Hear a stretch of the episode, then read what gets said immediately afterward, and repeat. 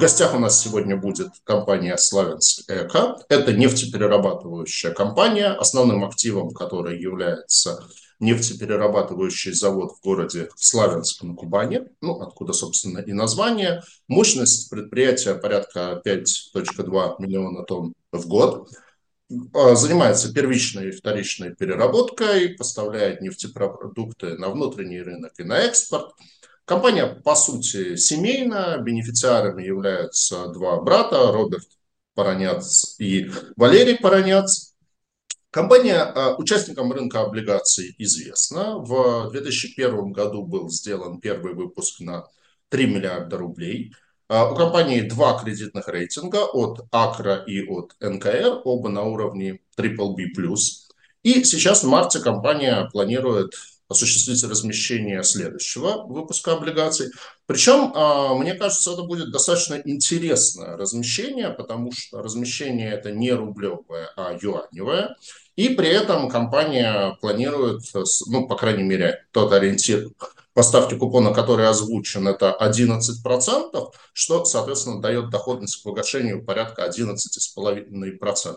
Ну вот для того, чтобы проиллюстрировать, сейчас покажу вам карту э, российских юаневых бандов. Ну вот, собственно, как бы на Сибонс есть раздел э, поиск облигаций, там сделана уже закладка выпуски в юанях со стороны российских компаний. И вот мы хорошо видим карту юаневых бандов – а, почти все выпуски имеют доходность в пределах 8% годовых. Особняком стоит Sedija Group, но у компании, судя по всему, не все очень хорошо, если судить по рейтингам, а, по действиям рейтинговых агентств. Там последние, за последние Э, год э, дважды рейтинг компании был снижен, поэтому, в общем, видимо, инвесторы достаточно настороженно относятся. Ну, быстро деньги тоже история очень сомнительная, поэтому, по сути, весь э, юаневый рынок – это ниже 8% годовых. И, естественно, появление выпуска с приличным рейтингом на уровне BBB от вполне себе как бы достойного эмитента может быть очень хорошей инвестиционной идеей именно на юаневом рынке, то есть на валютных инвестициях. Поэтому надеюсь, что внимание к эмитенту будет весьма неплохое. В гостях у нас сегодня Михаил Черкасов, директор по корпоративному финансированию, член совета директоров компании «Славянскека». Помогать ему будет Юрий Новиков, начальник управления инвестбанковских услуг Россельхозбанка. Начнем мы по традиции с презентации, поэтому с удовольствием передаю слово Михаилу. А, здравствуйте, дамы и господа. Большое спасибо за интерес, который вы проявили к нашей компании. А, большое спасибо а, Сергею Лялину, который сейчас нас весьма лестно презентовал и оговорился. Рейтинг у нас все-таки на уровне Triple B, без плюса пока. Ну, дай бог, Дай бог, чтобы Сергей выступил пророком. Надеемся, что его слова материализуются в скором будущем. Ну, вы знаете, это как, условно говоря, можно майора назвать подполковником, он не обидится. Главное, наоборот, не перепутать. Абсолютно с вами согласен. Искренне надеемся, что все инвесторы, которые купят наши облигации, э, в скором будущем получат компанию с более высокой надежностью и с высокой доходностью. Э, итак, спасибо вам большое. Э, кратко презентую нашу компанию, поскольку мы на рынке уже, собственно, три года практически. Э, наша компания абсолютно частное, семейное предприятие. Акционеры начали свой бизнес с автозаправочных станций 30 лет назад. Потом в чистом поле выстроили нефтеперерабатывающий завод с мощностью 5 с лишним миллионов тонн в год. Мы э, расположены в южном регионе России, очень близко от основных экспортных портов, э, что предопределяет э, ориентацию нашей компании как экспортера нефтепродуктов. Все почти уже 20 лет, которые существует наш завод, основным драйвером нашей стратегии было улучшение технологий производства нефти, э, нефтепереработки. Э, я расскажу историю наших технологических достижений, расскажу, чем мы занимаемся в настоящее время, но именно технологическое развитие является э, движителем поступательного развития нашей компании. На цифрах, приведенных в таблице, вы видите, что выручка компании достаточно стабильна, растет понемногу, но о выручке мы с вами поговорим чуть ниже, потому что э, принципы ее формирования, в общем, не, не для большинства компаний, но об этом чуть ниже. Э, также уверенно растет EBITDA компании. Прошу обратить внимание, что за последние два года она выросла более чем в два раза, и это обусловлено именно нашими технологическими достижениями. Э, в последние два года в связи с изменением э, внешних условий э, прирос чистый долг компании, но в данную минуту мы считаем, что он представляет собой сбалансированную величину. Мы не нуждаемся по большому счету в заимствованиях большего размера, поэтому весь выпуск наших облигаций пойдет на рефинансирование достаточно дорогих рублевых кредитов. А, увеличение долга в результате выпуска облигаций не произойдет. А, чистая прибыль также э, демонстрирует пропорциональный EBD рост. И это, наверное, наше самое главное достижение как компании, потому что в целом тенденция за последние 10 лет была одинаковой. Мы каждый год увеличивали нашу выручку, за исключением одного э, не очень счастливого года, о котором еще мы с вами поговорим. И самое главное, даже при не э, поведении выручки, EBITDA и чистая прибыль компании росли всегда. И это происходит потому, что э, мы каждый год э, завершаем какие-то технологические улучшения в нашем производственном процессе. Естественно, важный элемент и логистика, и а, прочие компоненты производственного бизнес-процесса, но прежде всего технологии, они двигают нас вперед. А, что касается нашей доли рынка может быть, кому-то покажется, что она невелика, но мы ориентированы на экспорт, поэтому, собственно, а, борьба с э, конкурентами внутри России не является для нас а, каким-то важным элементом. А, тем не менее, за последние 3-4 года наша доля в общей переработке нефти в России выросла на полпроцента. Э, главное, э, то, что э, ведет нас вперед, это технологические достижения. Мы постоянно увеличиваем глубину переработки, то есть снижаем количество отходов нефтяного производства, выразимся таким образом.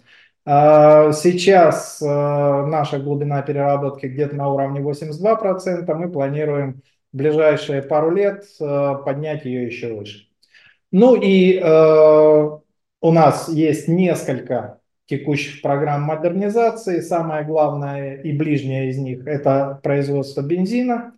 Здесь она обозначена. И м, общие капитальные расходы, которые мы планируем на ближайшие 5-6 лет.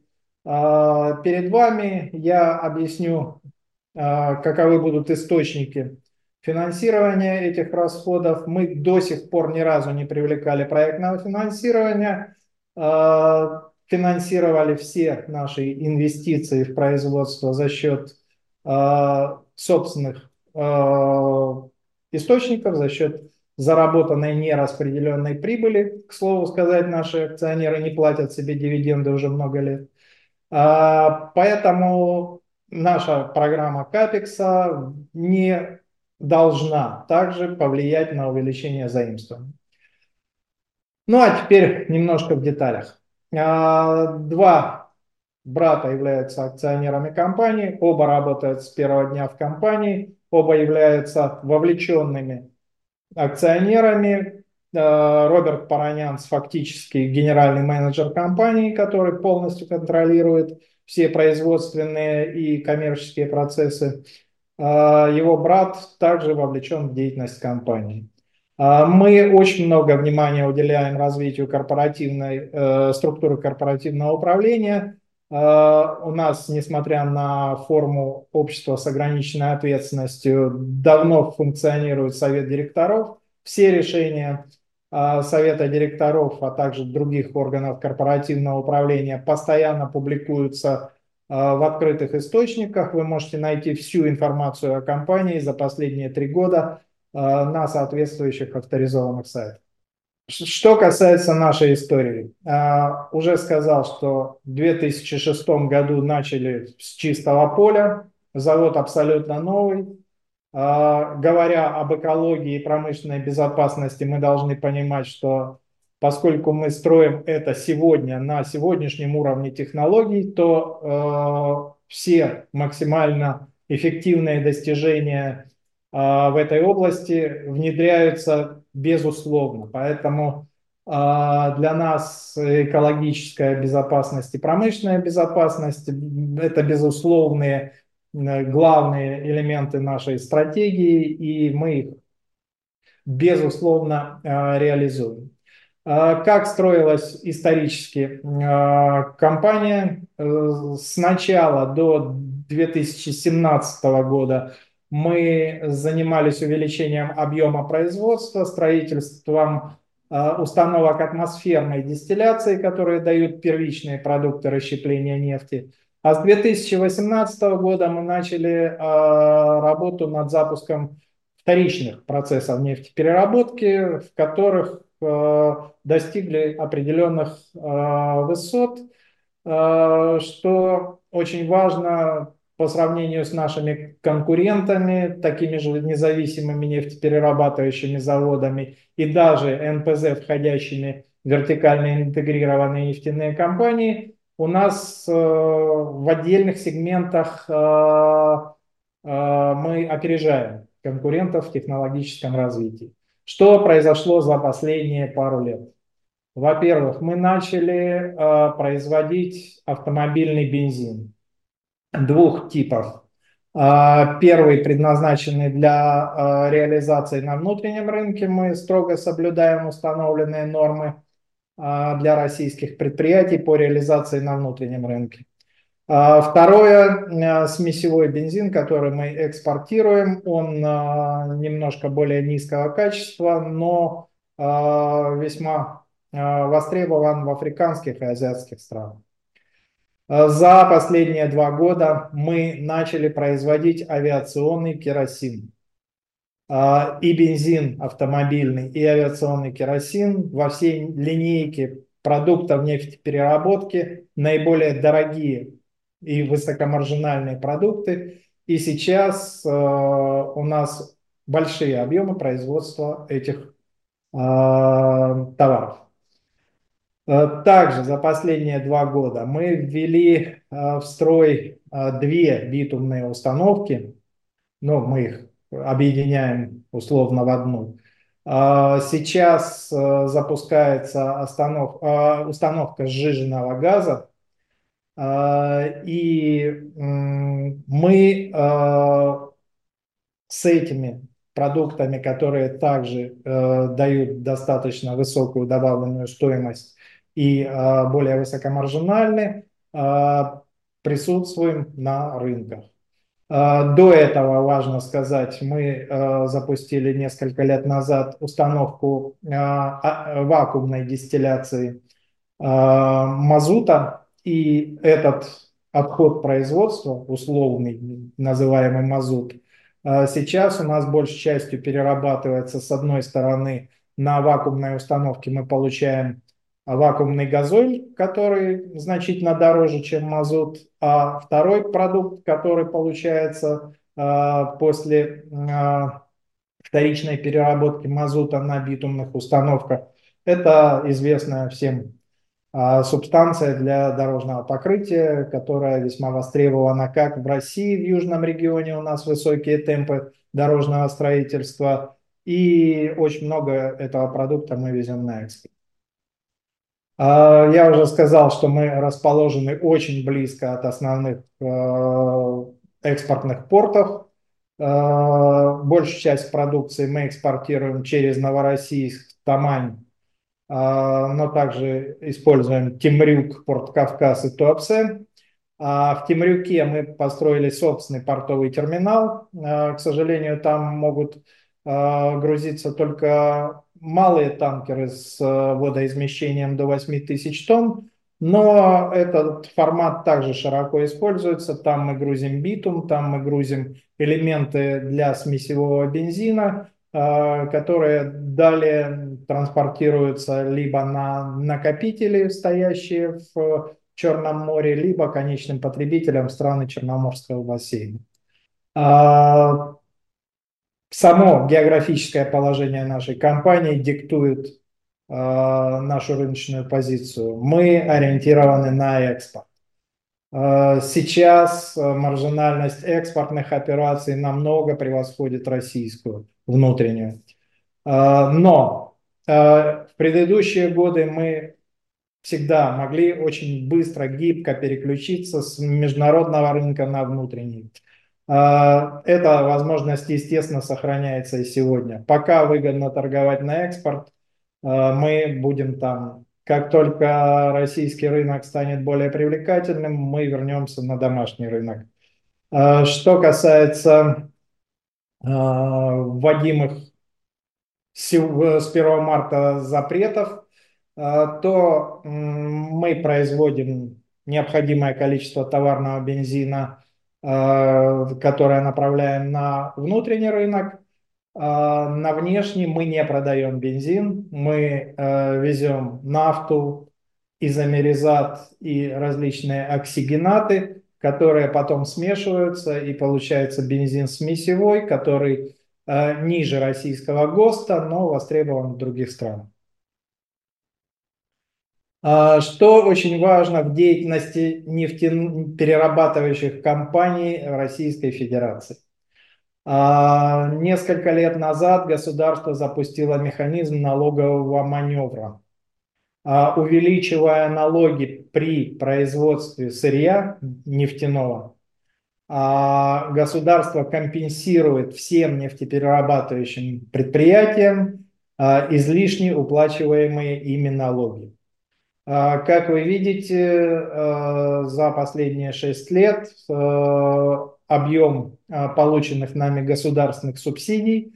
Э, здесь даны цифры и по обратному акцизу, то есть вот этой компенсации излишне уплаченных налогов, э, и по демпферу. Демпфер – это второй налоговый механизм, э, который регулирует цены на бензин на внутреннем рынке.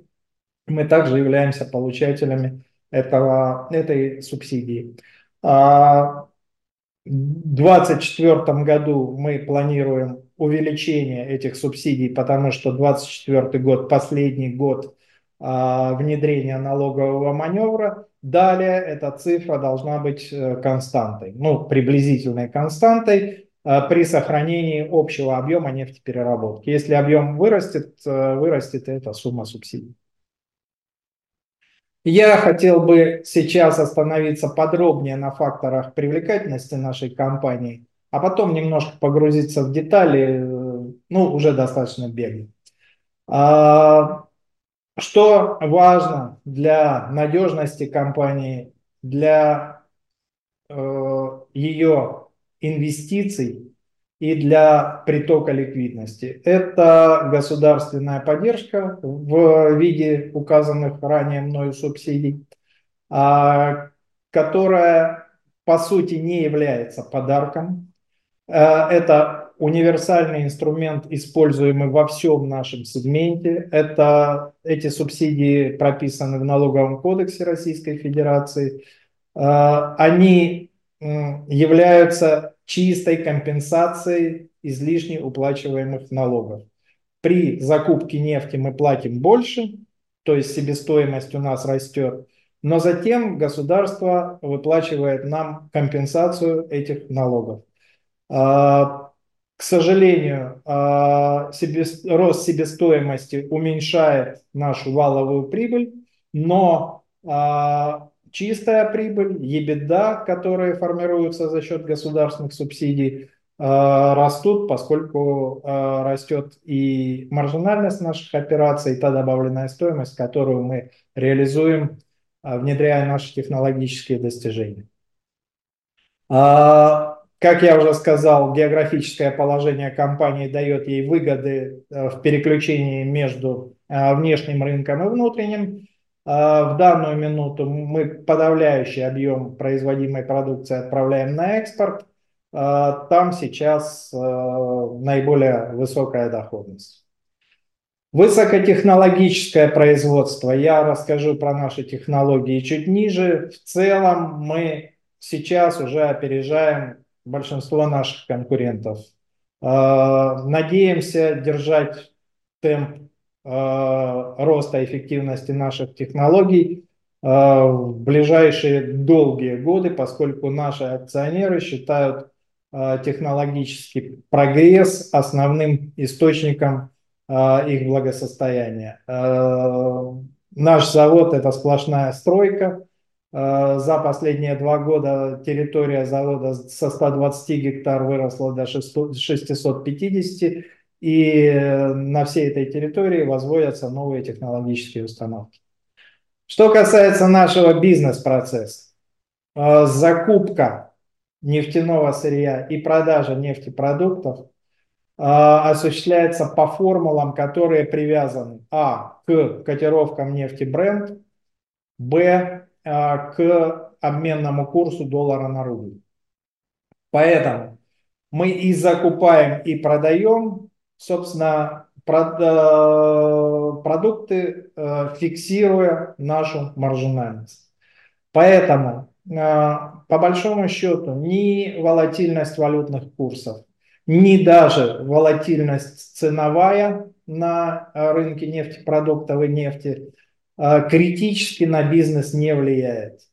А, растет себестоимость э, закупаемого нефтяного сырья, растут цены на нефтепродукты. В обратной ситуации а, мы также не страдаем, потому что при падении цен на нефть, да, падают цены на нашу конечную продукцию, но это происходит э, пропорционально.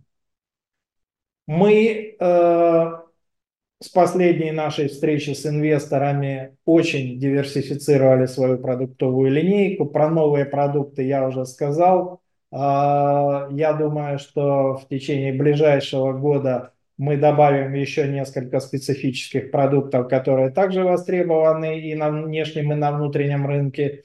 А, но самое главное, наш ближайший по времени к вводу эксплуатации проект «Большая установка высокооктановых бензинов» должна быть запущена в 2025 году и надеемся, э, это случится без задержек. До сих пор мы все графики соблюдаем, э, задержек не предполагаем.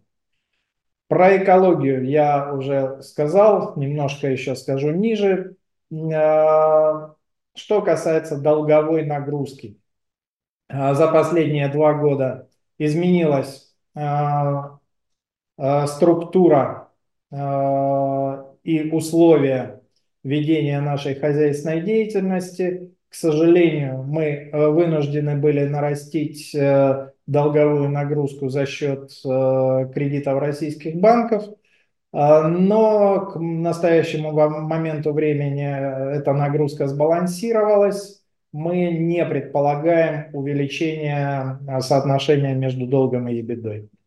Ну и последняя история. Мы очень транспарентная компания. А, стандарты корпоративного управления отмечены всеми рейтинговыми агентствами. Постоянно публикуется вся информация публично. Надеемся, это будет важно для тех, кто приобретет наши бумаги.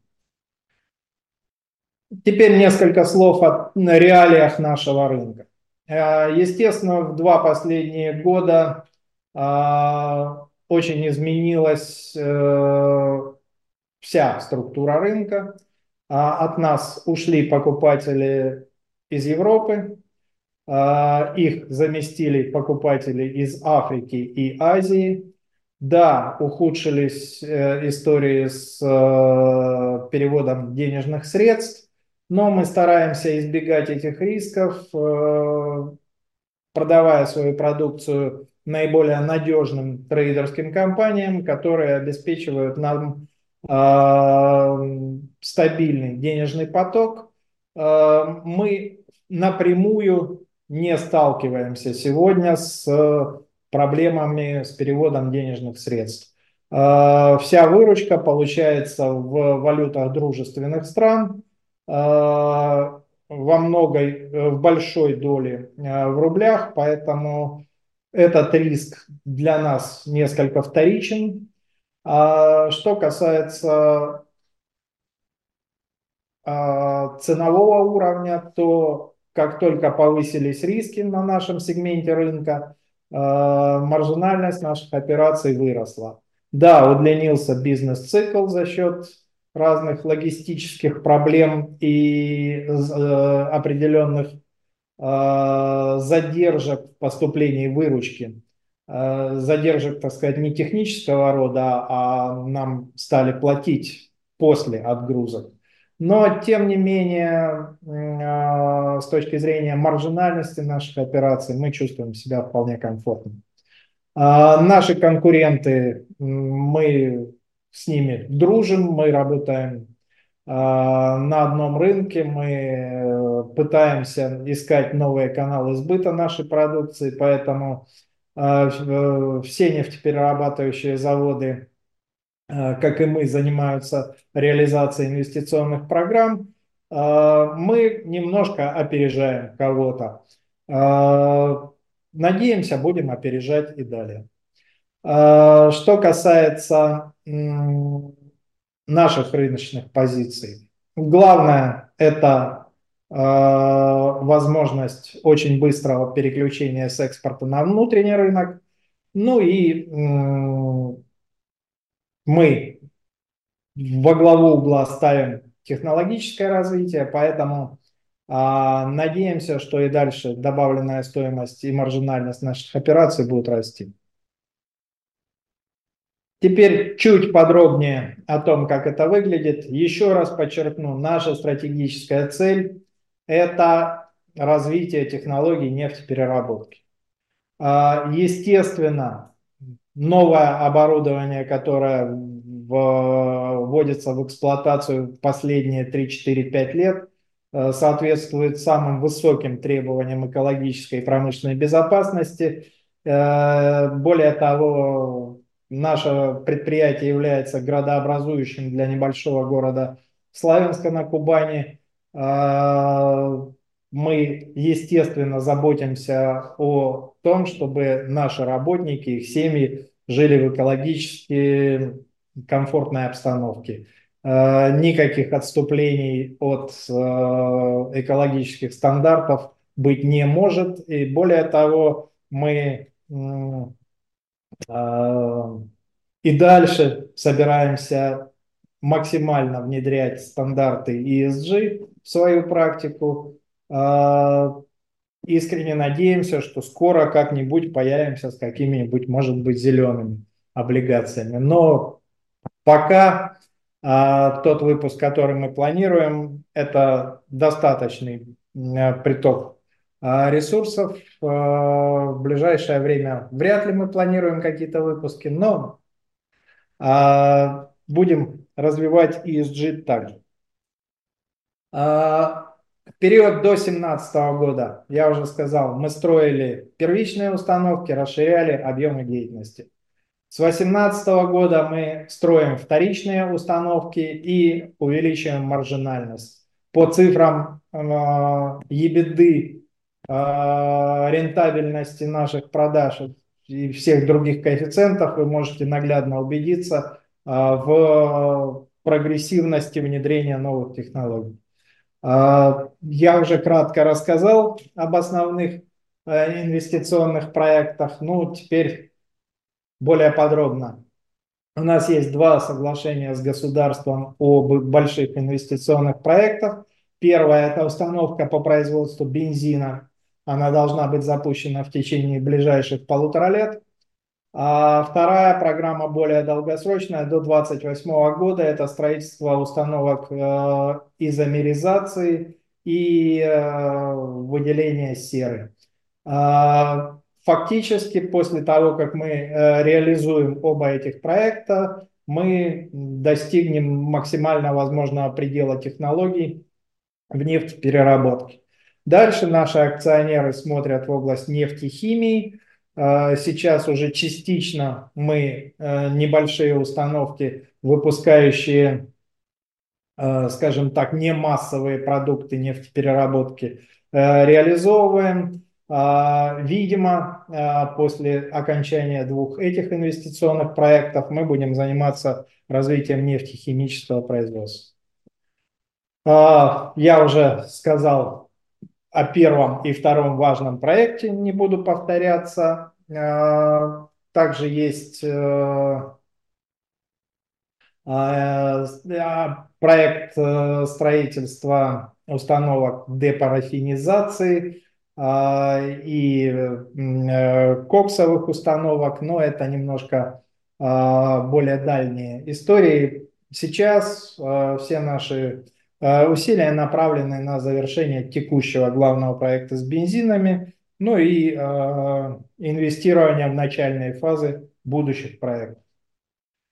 Так выглядит карта нашего технологического развития за последние годы. Я уже назвал вам продукты, которые мы выпускаем сейчас.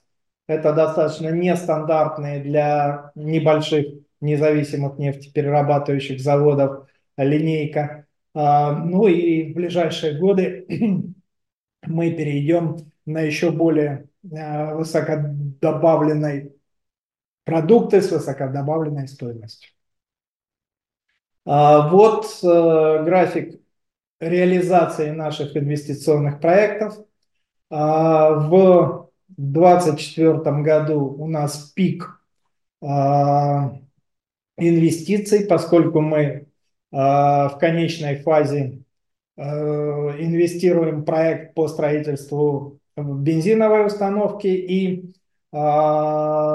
в начальной очень важной фазе финансируем следующий инвестиционный проект по гидроочисткам. А, в этом году надо очень много денежных средств для инвестиций, но а, если вы посмотрите на цифры наших доходов и финансовые результаты, а, то вы увидите, э, в 2023 году мы не можем сказать, э, что эта цифра является окончательной, поскольку отчетность не опубликована, но уровень EBITDA где-то около 23-24 миллиардов рублей – в 2024 году мы планируем не менее того. Ну и, как вы видите, объемы инвестиционных вложений в принципе покрываются источниками э, средств, которые мы зарабатываем сами. В следующие годы э, инвестиции будут не столь велики, поэтому э, для нас важно по графику а, прожить 24 год. Никаких задержек мы не предполагаем. Все оборудование у нас закуплено, а, производится по графику. Большая часть оборудования уже доставлена на завод, которое требуется для бензинового проекта. Для нового проекта по гидроочисткам Э, надеемся, все так же будет хорошо. Сейчас оборудование закупаем в дружественных странах. Теперь о финансовой компании. Э, наша выручка э, напрямую зависит от рыночных котировок нефти. Поэтому для нас сам по себе показатель выручки не является столь важным. Важно, сколько чистой прибыли, сколько ебеды и валовой прибыли мы получаем на каждой тоне реализованной. А вы видите, в 2020 году, когда нефтяные цены на мировом рынке упали в два раза, наша выручка тоже стремительно снизилась. Но при этом, если вы посмотрите на соседний график э, роста ебиды, то ебида на 1 рубль выручки выросла многократно. Ну а дальше, когда нефтяные цены вернулись к более-менее разумному пределу, наша ебеда имеет тенденцию только к росту. А, еще раз подчеркну, что это связано с постоянным технологическим развитием. Что касается э, левериджа компании, в 2022 году он был на очень комфортном уровне, в 2023-2024 нам пришлось э, делать дополнительные заимствования в российских банках в связи с удлинением бизнес-цикла по реализации нашей продукции.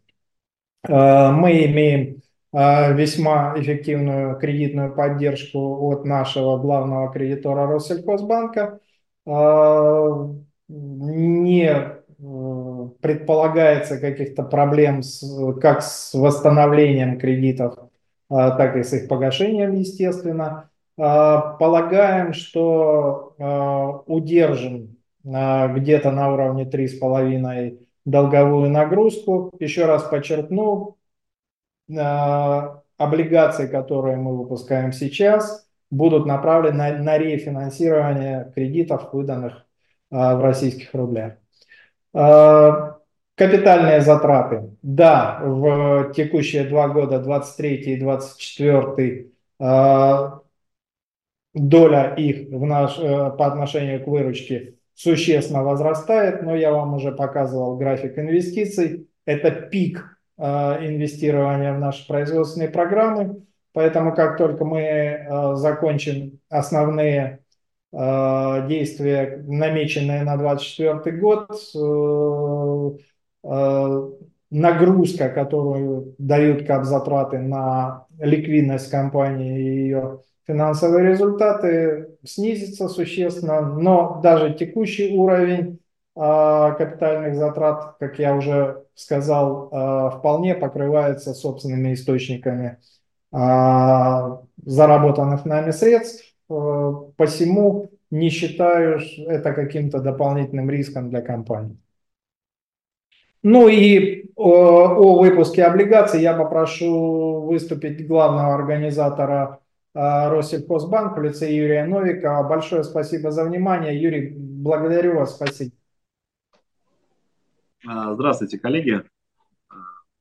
Давайте немножко расскажу о том, а, какой выпуск планируется. А, ну, собственно, хотел бы сказать для начала о том, что не так давно был подтвержден рейтинг Акры, это произошло в декабре. Рейтинг был оставлен на том же уровне BBB. Также эмитент получил второй рейтинг э, в апреле 2023 года. Вот, что демонстрирует стабильность. Мы, собственно, ожидаем точно такой же рейтинг выпуска, который будет э, подтвержден агентствами. Ну и также хотел сказать, что выпуск планируется в объеме не менее 200 миллионов юаней. А, соответственно, выпуск этот на два года а, с квартальным купоном 91 день. Вот, номинал выпуска 1000 облигаций, 1000 а, юаней, и планируется фиксированный купон на уровне 11%. Наверное, тут интересный момент э, э, такой, э, из того, что мы ранее не раскрывали, соответственно, выпуск, книгу и размещение планируется закрыть на неделе с 11 по 15 числа, пока эмитент не принял официальных решений, но план график у нас именно такой. Ну и хотелось бы обозначить, что все расчеты будут проходить в юанях. А с точки зрения выплаты купонов, как э, со всей остальной последней практикой НРД, э, есть возможность выплат по решению эмитента и запросу инвестора в рублях. Вот, надеемся, что данная практика не пригодится, но тем не менее такое решение также прописано. А, организаторами выступает э, Россельхозбанк, Газпромбанк и инвестиционный банк Синара. Ну и также видим интересы других уважаемых партнеров компании. Ну и еще могу сказать, что, собственно, представителем владельцев облигаций в данном выпуске является линия права Расти Services. Вот, наверное, такие основные параметры. Ну и буду рад подробнее прокомментировать их в дальнейшем. Некоторые вещи, наверное, еще раз попрошу прокомментировать. То есть а, вот а, НКР в своем рейтинговом отчете по вашей компании отмечала, что компания была вынуждена увеличить инвестиции в оборотный капитал с целью компенсации выбытия предоплаты покупателей, а также в развитие логистической инфраструктуры. Вы отчасти сказали об этом, что, насколько я понимаю, изменилась структура платежей, что если раньше вы э, работали, по сути, по предоплате, то э, сейчас работаете по постоплате, и за счет этого вам пришлось больше денег в оборотном капитале держать.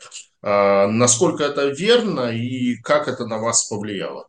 Да, это абсолютно верно. Ну, во-первых, у нас сам логистический цикл удлинился. Раньше мы продавали в российских портах на условиях ФОБ. Сейчас угу. вынуждены вывозить на накопители товар, там его в определенное время держать и там отгружать нашим потребителям, которые уже едут с ними дальше, э, с товарами.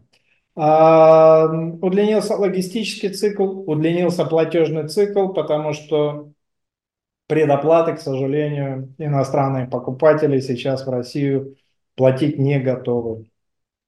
Отдельные, отдельные трейдинговые компании платят нам предоплаты, безусловно, но большая часть их а, платит после отгрузок. А, посему наш а, производственный цикл, раньше он был дней 45, теперь он вырос до 90, иногда и больше дней.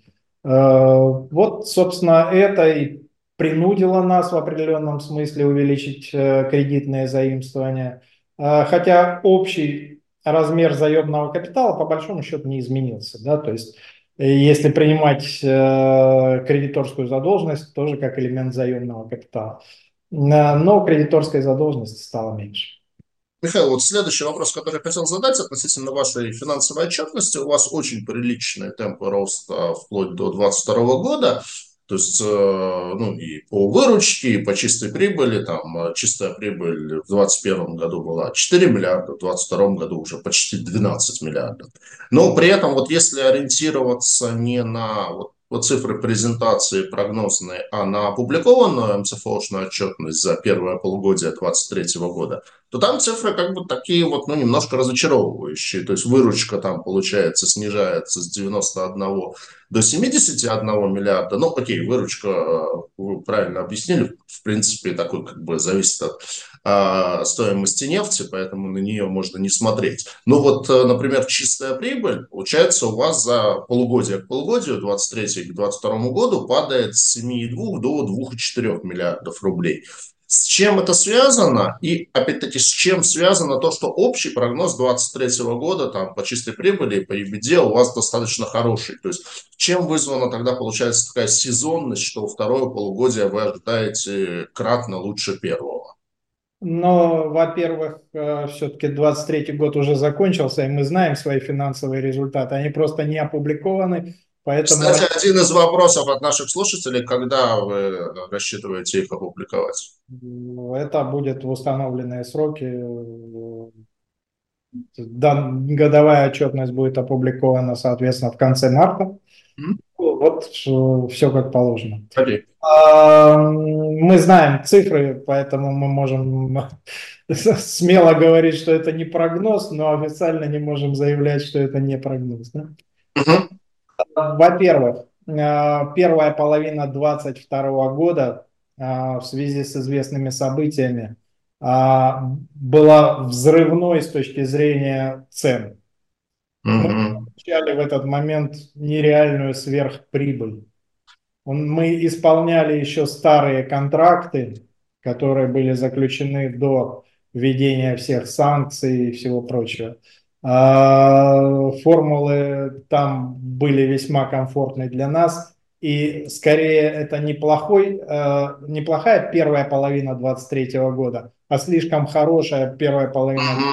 Э -э Эффект сверхвысокой базы. Да, это эффект сверхвысокой базы. И а, в целом по году мы имеем прирост и беды процентов там на 20 да, по сравнению с 22 годом. А выручка тоже немножко приросла.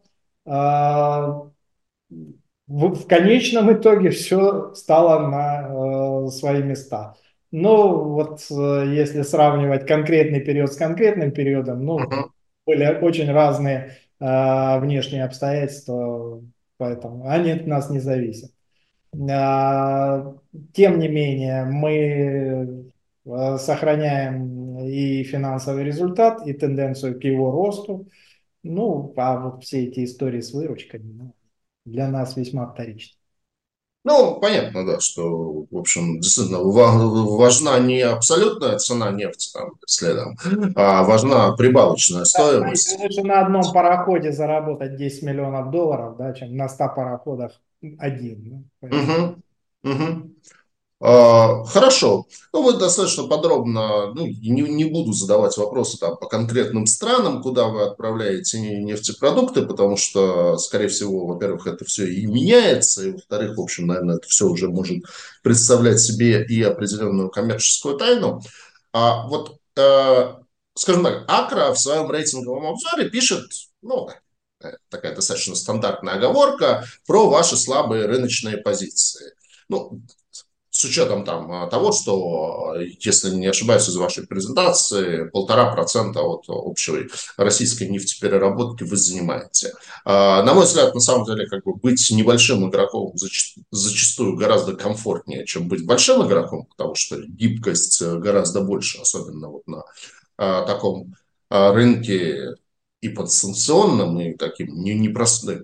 А, но а, вообще как бы а, планируете, не знаю, какие-то вот долгосрочные перспективы, там, через 10 лет, какую вы себе там, не знаю, долю хотели бы занять на общероссийском рынке? Она увеличится там существенно относительно этих полутора процентов? Или это там, не знаю, это может быть 2 процента, но это не будет 5 процентов?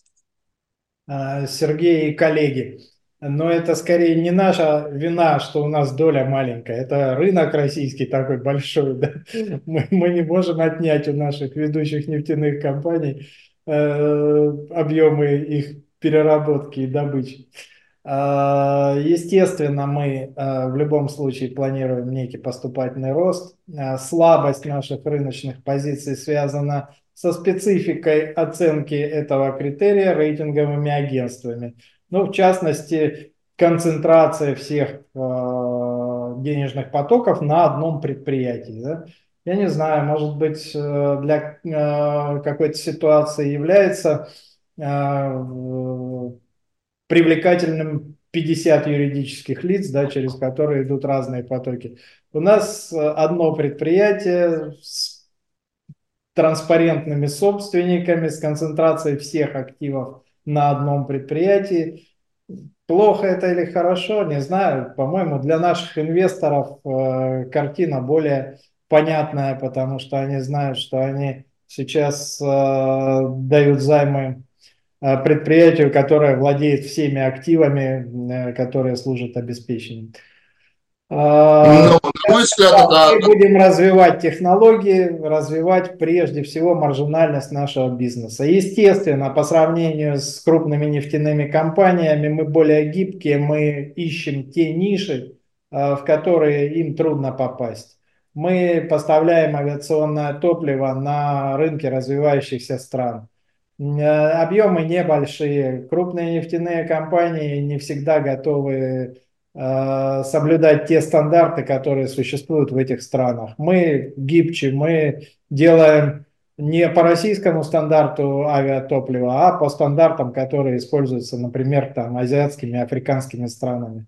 Э, мы э, знаем, где можем найти дополнительную прибыль, увеличение доли рынка как таковой не является целью компании. Целью компании является увеличение маржинальности бизнеса.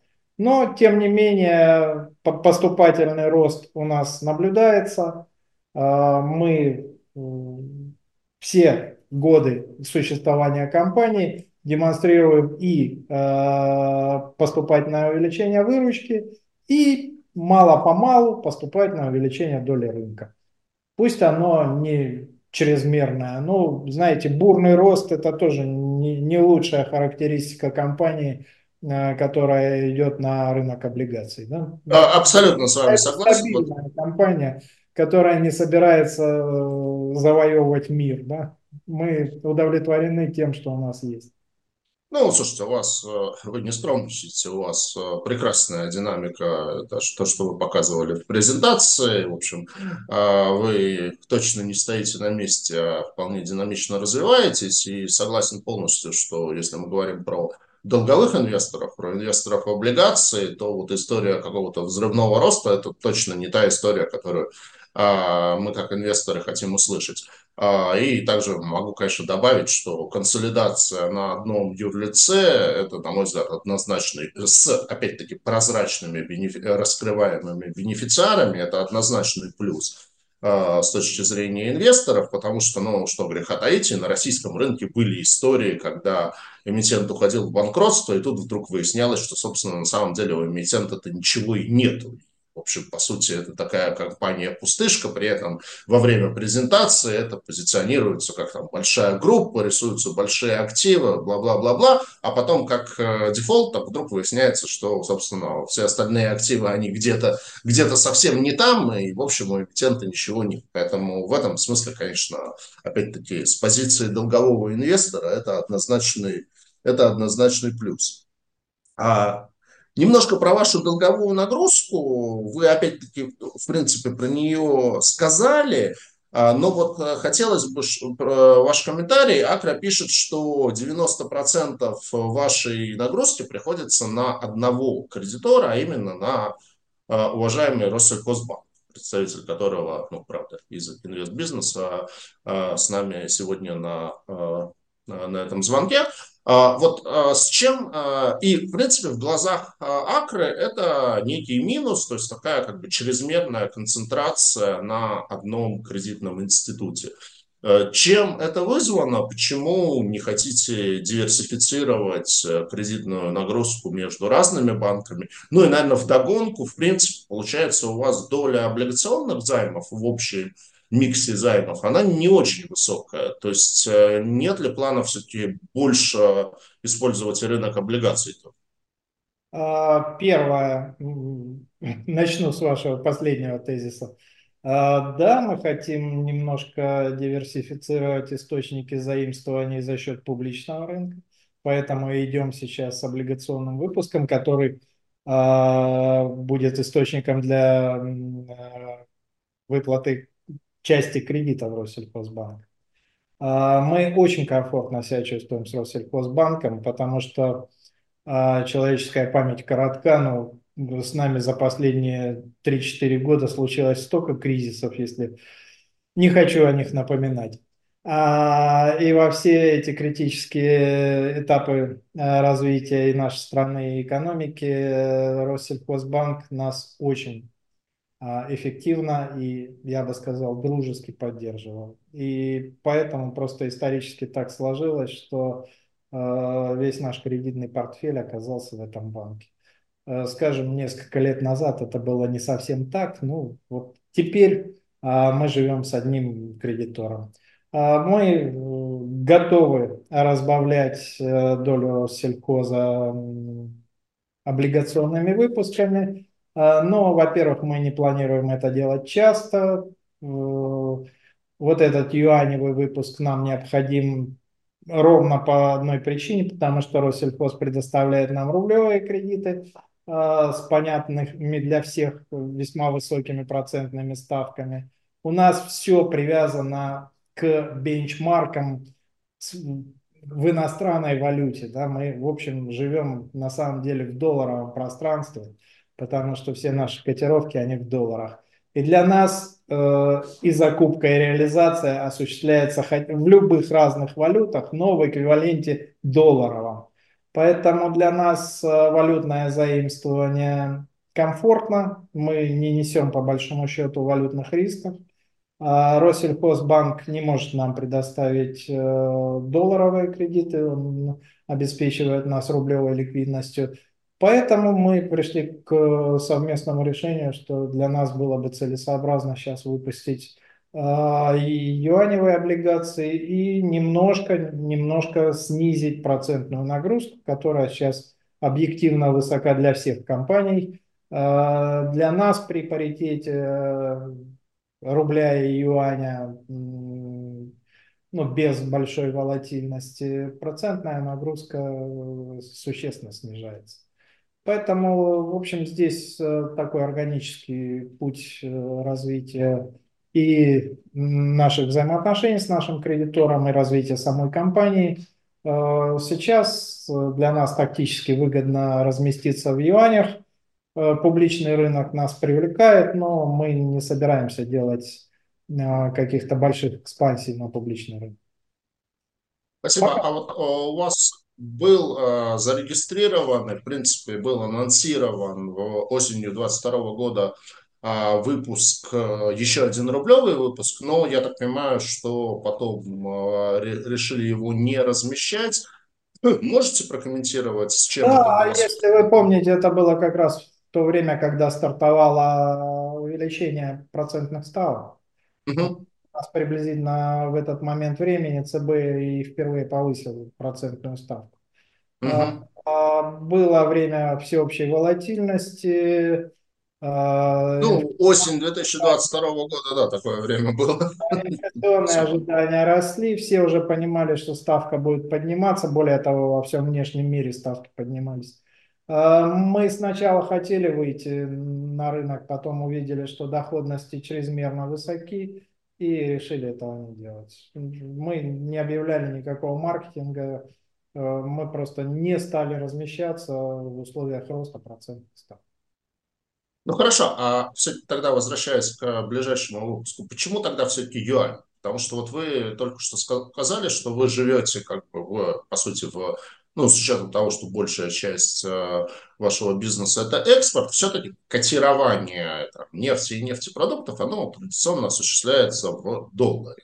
Понятно, что, наверное, не наверное, я думаю, точно сейчас возможности выпустить заимствование в долларе нельзя, но, условно говоря, существует там дирхам Эмиратов, который, по сути, привязан к доллару, то есть там коэффициент 3,675 дирхама за доллар, все, он к нему жестко привязан, и не, не, не было ни одного случая, когда этот курс менялся, то есть, и, в принципе, на российском рынке вроде уже появились, ну, по крайней мере, вот Русал точно размещался в дирхамах, юань все-таки в этом смысле такая валюта-то тоже там со своими, может быть, иногда и сюрпризами, и он к доллару может ходить э, довольно по-разному. Да, валютный риск между юанем и долларом, конечно, существует, э, но все-таки с точки зрения волатильности по отношению к доллару рубль, мне кажется, более рисковый. Я думаю, рубль это практически рекордсмен волатильности. Да, То есть поэтому... Кульбиты, которые были в 2022 году, это да. Поэтому все-таки юань в данном случае это некий демпфер между доступный, так сказать, инструмент, э, которым можно э, попытаться уменьшить процентные ставки, но при этом не принимать на себя высокого валютного риска. А, более того, у нас, я показывал на картинке, очень высокий уровень инвестиционных расходов в текущем году, а больше оборудование мы покупаем сейчас у китайских производителей. Поэтому для нас валюта юань э, выполняет определенную еще стабилизирующую функцию.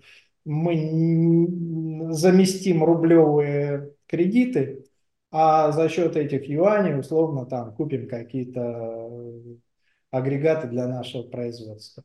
Э, мы, естественно, взвешивали все наши возможности. Да, Дирхам более привлекателен с точки зрения курсовых э, историй, но вряд ли у большого количества российских инвесторов есть дирхамы. Да? Мы с вами, по-моему, не видели на российском рынке еще дирхамовых размещений. Было, было одно размещение, вот Русал, я не знаю, может я, быть... Я не самый Э, большой знаток рынка, я не каждый день слежу э, за историями. А, ну, не знаю, для нас все-таки юань как-то сейчас поближе, потому что и многие контрагенты платят нам в юанях, и в целом ну, мы не наблюдаем большой волатильности э, для себя в больших курсовых рисках. Э, между долларом и юанем, ну, по крайней мере, в текущем периоде.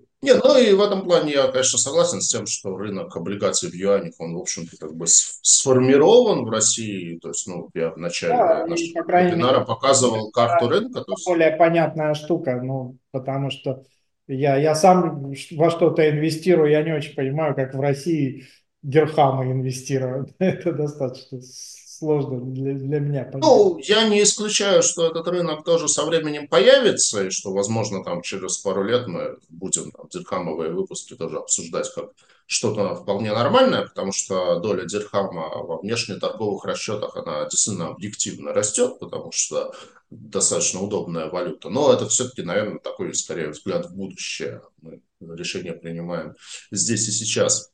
А, вопрос, наверное, в большей степени к Юрию Новикову. А, выпуск вот, вот с такими параметрами, с такой доходностью, еще раз повторюсь, достаточно высокой, вы в большей степени все-таки таргетируете на институционалов или на частных инвесторов, или это будет микс, будут и те, и другие? Сергей, ну мы проводим маркетинг уже неделю и видим, что выпуск интересен всем. А, и действительно, здесь, вот, мне кажется, в юанях облигациях какая ключевая была проблема – том, что у них настолько низкие ставки длительное время были из-за избытка дирхамов, э, что, в принципе, если их приобретал, особенно приобретало физлицо, то оно могло получить существенный налог на переоценки, который бы э, съел те доходы, которые, которые приносят купоны. Сейчас мы видим, что и ставки, рубли, ну, ставки в России по юаню пошли чуть выше, и, ну, собственно, бизнес-эмитента предлагает э, достаточно хорошую премию, маржинальность. Когда Михаил говорит о высоких ставках, он говорит, в принципе, о высоких ставках в рублях. Сейчас мы видим, что э, компании э, выгоднее занять даже под 11% в юанях, э, потому что есть натуральный хедж, и те операции, и в большей степени компания завязана на оборотный капитал, те операции, которые есть, они позволяют платить такой купон. А, мы ждем всех инвесторов. Более того, мы видим большой интерес от ряда банков, от брокерских компаний. Мы со всеми находимся в активном диалоге. И я более чем уверен, что выпуск будет хорошо диверсифицирован, и мы увидим все типы инвесторов в нем. Вот. Поэтому, если у кого-то остаются вопросы, э, будем рады подробнее ответить. Спасибо.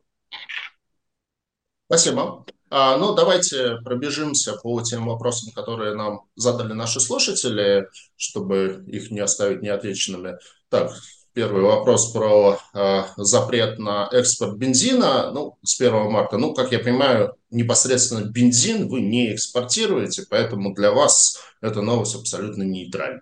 Абсолютно верный тезис. Бензин как таковой мы не экспортируем.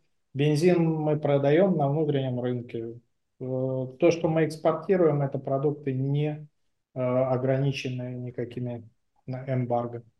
Михаил, а рисков того, что там, не знаю, на какие-то другие номенклатуры тоже такой запрет может быть введен, а, они существуют или вы считаете, что это... Риск, риск существует всегда по определению, но внутренний рынок нуждается именно в бензине и в дизельном топливе государственного стандарта.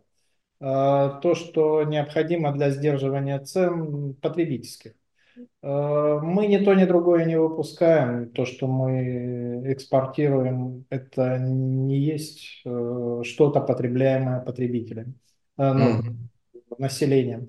Э, поэтому на те группы товаров, которые мы экспортируем, мы не ожидаем каких-то больших ограничений. Но даже если они будут, э, еще раз, у нас всегда существует альтернатива внутренний рынок или внешний. Мы решаем эту проблему тактически. Сегодня выгоднее здесь, мы работаем здесь. Э, в какие-то моменты времени доля нашей внутренней реализации была до 50% от объемов выпуска. И, в общем, это никак не мешало компании достигать позитивных финансовых результатов. Исторически бензин и дизельное топливо всегда давали на внутреннем рынке более высокую маржинальность. Это просто сейчас э, некий экстремум, э, зависящий просто от волатильности мировой. Э, мы готовы к любому развитию событий, это не является для нас каким-то шоком. Угу. А сейчас вообще получается доля выручки внутреннего рынка и экспортного рынка примерно сколько? Сейчас, сейчас 90 на 10. Спасибо. Так, про публикацию отчетность поговорили, про планы расширения проговорили. Ну, такой вопрос, может быть, немножко философский такой, долгосрочный, является для вас угрозой тренды на сокращение потребления нефтепродуктов в разрезе экологических программ, в частности, распространение электромобилей. Ну, действительно, да, в принципе, достаточно активный тренд на электромобили он в мире пошел. То есть прямо вот, ну, в общем, есть ощущение того, что если там, сейчас... Да. То есть вот как-то это вы учитываете это, или вы, в принципе, исходите из того, что нефтепродукты были нужны и будут нужны всегда, и, в общем, можно на электромобили внимания не обращать? А, мы являемся жителями планеты Земля и очень хотим жить в чистой атмосфере. И любые э, экологически чистые источники энергии – это здорово и замечательно. У нас на самом деле до недавних событий были свои собственные планы внедрения каких-то очень зеленых технологий, связанных с нефтепереработкой. То есть э, существуют и технологии добычи водорода, и все такое похоже. А, но, во-первых, начиная с 2022 года а, во всех лентах новостей мы видим определенные сообщения про все великие нефтяные компании мира, которые сокращают свои зеленые программы, которые увольняют персонал, потому что в периоды волатильности сложно думать стратегически о каких-то далеких перспективах. А, нужно жить сегодня и сейчас. А, сегодня нефть э, – незаменимый источник энергии – а, я уверен, что и в течение ближайших 20 лет эта история останется такой же. Да, экологически чистые источники энергии прекрасны во всем, кроме себестоимости. Нефть все-таки сегодня дешевле. И человечество, какими бы высокими смыслами оно не руководствовалось, э, все равно всегда думает об экономической обоснованности. Э, сегодня альтернативы нефти, ну, газу и прочим углеводородам, э, к сожалению, нет. Но дай бог, чтобы она появлялась. А, поверьте, мы, мы, мы найдем применение нашим производственным мощностям, даже если изменится полностью структура энергопотребления на планете Земля. Э, это все можно использовать для каких-то других историй. А, тем не менее, сегодня такого риска материализованного не существует. Наоборот, идет обратная тенденция. А, все меньше энергетических компаний а, инвестируют в зеленые источники энергии сегодня и сейчас. Вопрос тактический, стратегический тренд такой будет наблюдаться. Тактически сейчас не до того. Сейчас надо обеспечить э, необходимой энергией, несмотря на экономическую волатильность. Спасибо. А, вопрос такой, наверное, тоже достаточно часто вам задают. То есть получается, что рынок нефтепереработки в России – это, с одной стороны, рынок, доминируемый крупными нефтяными компаниями, их традиционно называют Винки, вертикально интегрированная нефтяная компания. С другой стороны, есть независимые НПЗ, ну, собственно, одним из представителей этой отрасли вы являетесь.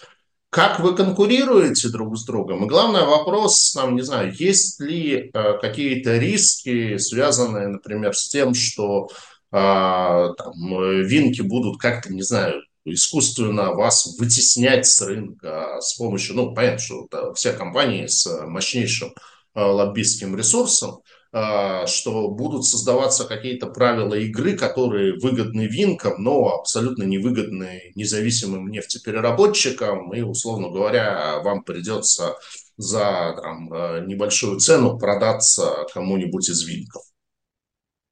Ну, во-первых, даже если это случится, то для наших инвесторов э, это не является риском. В принципе, да. Э, во-вторых, э, с точки зрения государственного регулирования, мы видим очень корректную позицию со стороны государства при учете интересов частных нефтепереработчиков. Э, все изменения в налоговом кодексе абсолютно обсуждались и с нами, и с Винками. Для двух групп нефтепереработчиков существуют немножко разные правила. Мы заключаем немножко разные договоры с государством, э, которые э, являются основой для выплат вот этих субсидий. Э, сегодня дискриминации со стороны государства по отношению к частным компаниям мы не наблюдаем абсолютно. У Винков, простите, что я все время употребляю эту аббревиатуру, э, у них очень много разных активов. Э, эти активы также нуждаются в инвестировании. Я не думаю, что у кого-то есть необходимость купить небольшой завод, относительно небольшой, с 5 миллионами тонн, приобрести, скажем так, э, для того, чтобы дополнить существующую долю рынка, линейку продуктов и тому подобное.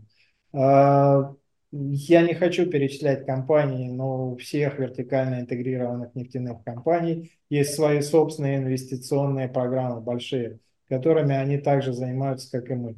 Э, мы немножко идем в разные стороны. Мы производим не совсем те продукты, которые производят они. Э, это э, немножко разные сегменты рынка. Все наши коллеги по цеху, частные нефтеперерабатывающие заводы, чувствуют себя весьма неплохо. Все также реализуют очень большие инвест-программы ну и, насколько я понимаю, с финансовыми результатами у всех вполне все э, успешно. Ну, мы не видели, честно говоря, больших каких-то поползновений со стороны больших компаний, чтобы поглотить нас маленьких. Ну, я не имею в виду только нас, но даже какие-то аналогичные предприятия. Э, риски существуют всегда, но сегодня у нефтяников – очень много других проблем, связанных с санкциями, с недостатками закупаемых технологий, оборудования, с транспортировкой грузов. Э, нам пока всем есть в России чем заняться. Э, я не, не думаю, что данный риск является реально существующим. Спасибо. А, так, еще немножко вопросов от наших слушателей. Кредиты от РСХБ обеспечены? Да, кредиты РСХБ обеспечены залогами имущества предприятиями, э, предприятия, поручительствами акционеров, а, залогами а, принадлежащих им долей. Эта информация есть в открытых источниках. Все инвесторы могут с ней ознакомиться. А, да, РСХБ крупный кредитор компании. Он имеет право требовать обеспеченности а, своих обязательств. А, тем не менее, у РСХБ одновременно вряд ли существует какое-то желание не поддержать компанию в трудную минуту, потому что большой кредитный портфель все-таки э, предполагает э, эффективное сотрудничество между кредитором и займополучателем. Посему мне не кажется, что залоги, принадлежащие РСХБ, каким-то образом ухудшают Э, положение независимых приобретателей наших облигаций. Скорее, РСХБ, как якорный кредитор, служит дополнительной гарантией того, что с предприятием не случится ничего плохого, потому что РСХБ точно э, не нужна, простите за грубое слово, головная боль, если у предприятия начнутся проблемы. Посему для наших инвесторов это дополнительный драйвер надежности, мне кажется. Если бы залоги были у 10 банков, была бы история хуже. Они бы могли в какой-то скользкой ситуации побежать на перегонки. При одном кредиторе все значительно легче. Спасибо. А, следующий вопрос. А, какой ожидаете спред нефтепереработки в 2024 году относительно 2023 и 2021, не аномального 2022? Спред нефтепереработки – это, я так понимаю, разница между там, ценой нефти и ценой нефтепродукта, если я правильно а, ну, понимаю. Ну, да, у нас есть такое понятие цена корзины нефтепродуктов. Из одной тонны нефти мы получаем или три первичных продукта, или много-много-много продуктов с более высокими технологиями. А, ну, вы видите нашу рентабельность по EBITDA.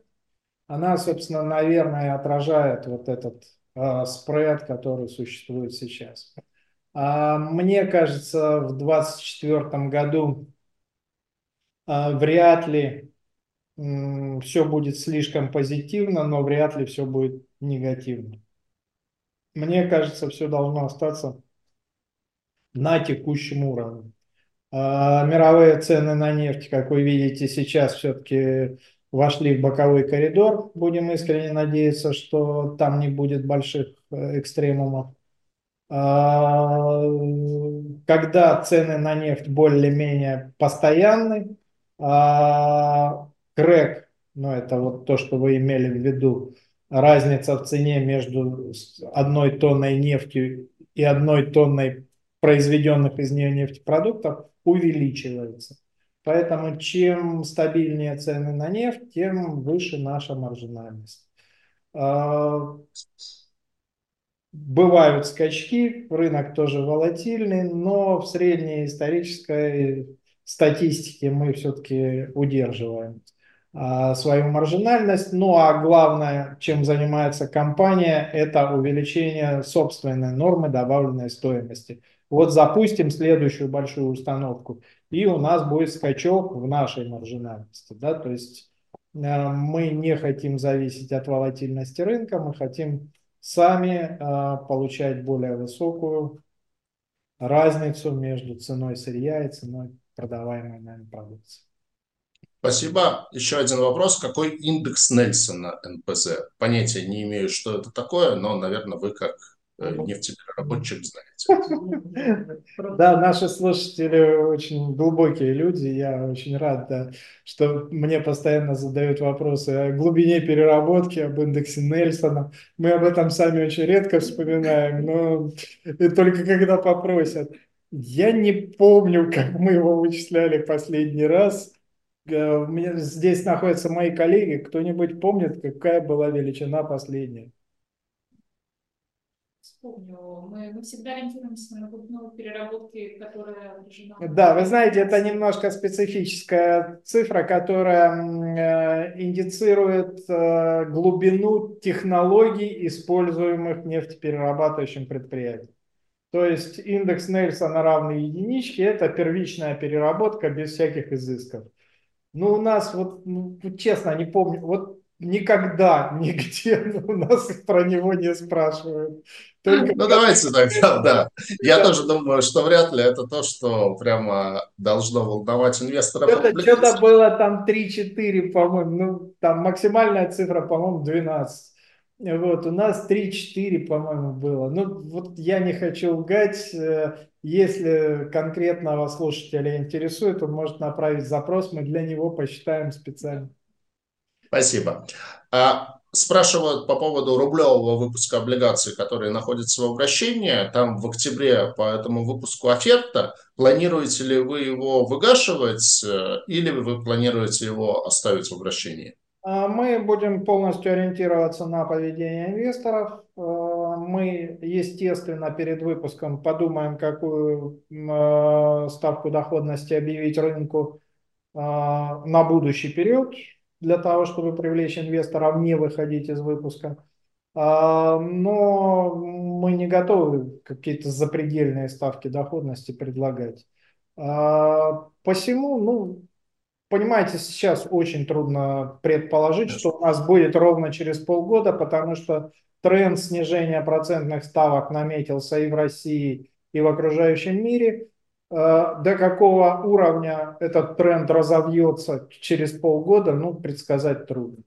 Э, несомненно, будем пытаться оставить наших инвесторов, предложить им комфортную доходность для того, чтобы они не выходили из бумаг. Но объем этого выпуска достаточно невелик для нас, 3 миллиарда рублей, э, ну, при существующем кредитном портфеле в 75 миллиардов, 3 миллиарда это как-то несущественная величина. Естественно, мы готовы погасить в любой момент времени этот выпуск, если понадобится. Спасибо.